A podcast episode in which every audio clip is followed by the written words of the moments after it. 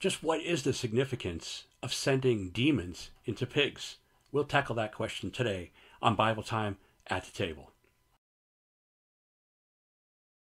Good morning, everyone, and thank you for joining me for Bible Time at the Table. Question today for us is What is the significance of the pigs in Matthew chapter 8 when Jesus sent a band of demons into a herd of pigs? Well, let's first read the scripture being referenced. Matthew chapter 8, beginning with verse 28.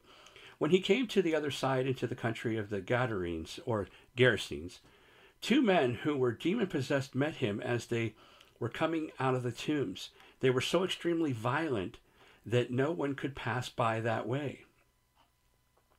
And they cried out, saying, What business do you have with each other, Son of God? Have you come here to torment us before the time? Now there was a herd of many swine feeding at a distance from them.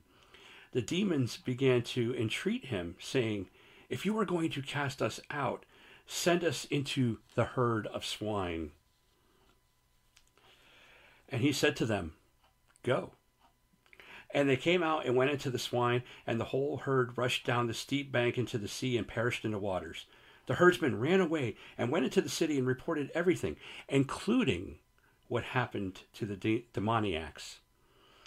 And behold, the whole city became came to out to meet Jesus, and when they saw him, they implored him to leave their region. So that's from the NASB, and it speaks of a time when Jesus cast out a bunch of demons into a herd of swine, and the swine ran down to the hill and into the water and drowned. So, what's the significance of the pigs? Well, first of all, there's there's a lot of significance here. First of all, it's telling us that Jesus is in a Gentile area. Why?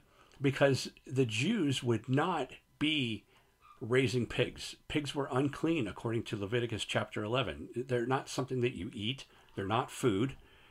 And also, Jesus was knew that they were not food because he wouldn't kill them if someone could eat them. So he simply let that happen.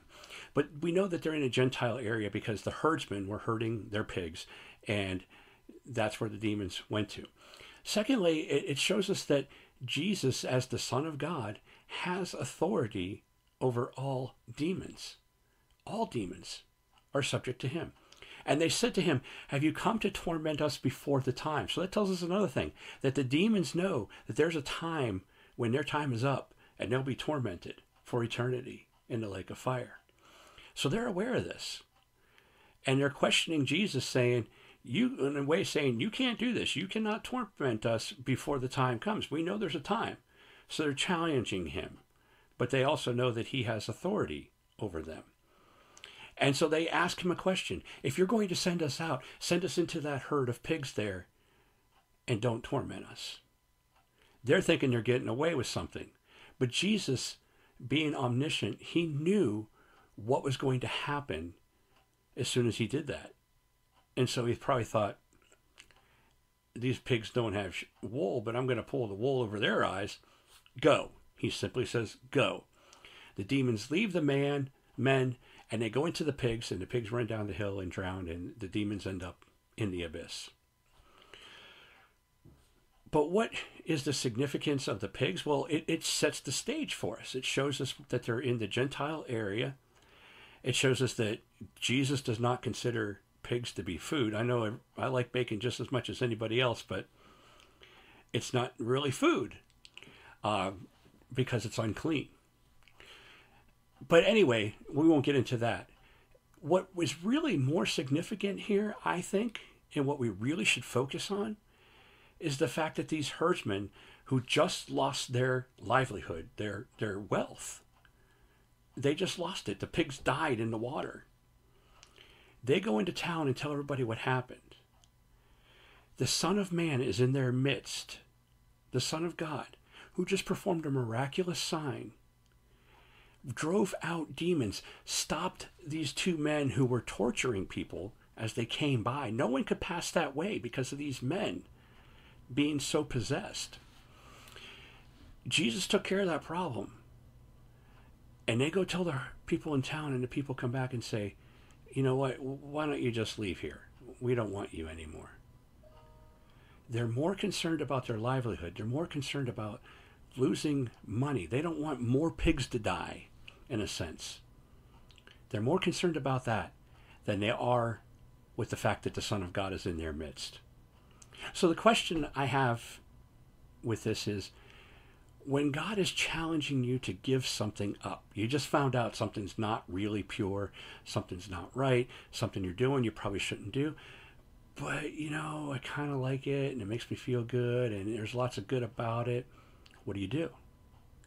Do you continue to sin? Do you give up something that you found out is not really what God wants you to do? Do you go to a place that He's calling you to go? Do you start this new thing that God's been putting on your heart to start? Do you do this because He's God? Or do you say, you know, I kind of like what I have and I don't want to lose it?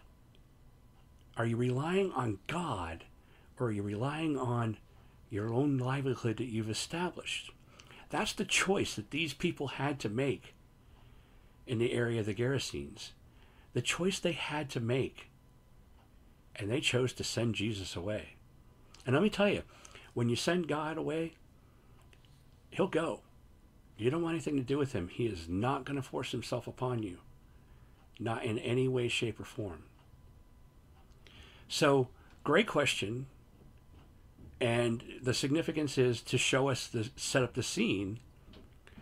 But really, the question we really need to be asking ourselves is are we willing to sacrifice what we have established in order to follow God? These people in the this area, the Gerasenes, this Gentile area, they weren't ready for that yet. They weren't ready to give it up. And finally, I should have said, it also shows that Jesus' message had come for the Gentiles as well, not just for the Jews, not just for the lost sheep of the house of Israel, but he had come for everyone. So that's our Bible time for today. Thank you for joining me, and I'll see you again next week. Keep your questions coming at the table online show at gmail.com. I'll talk to you soon.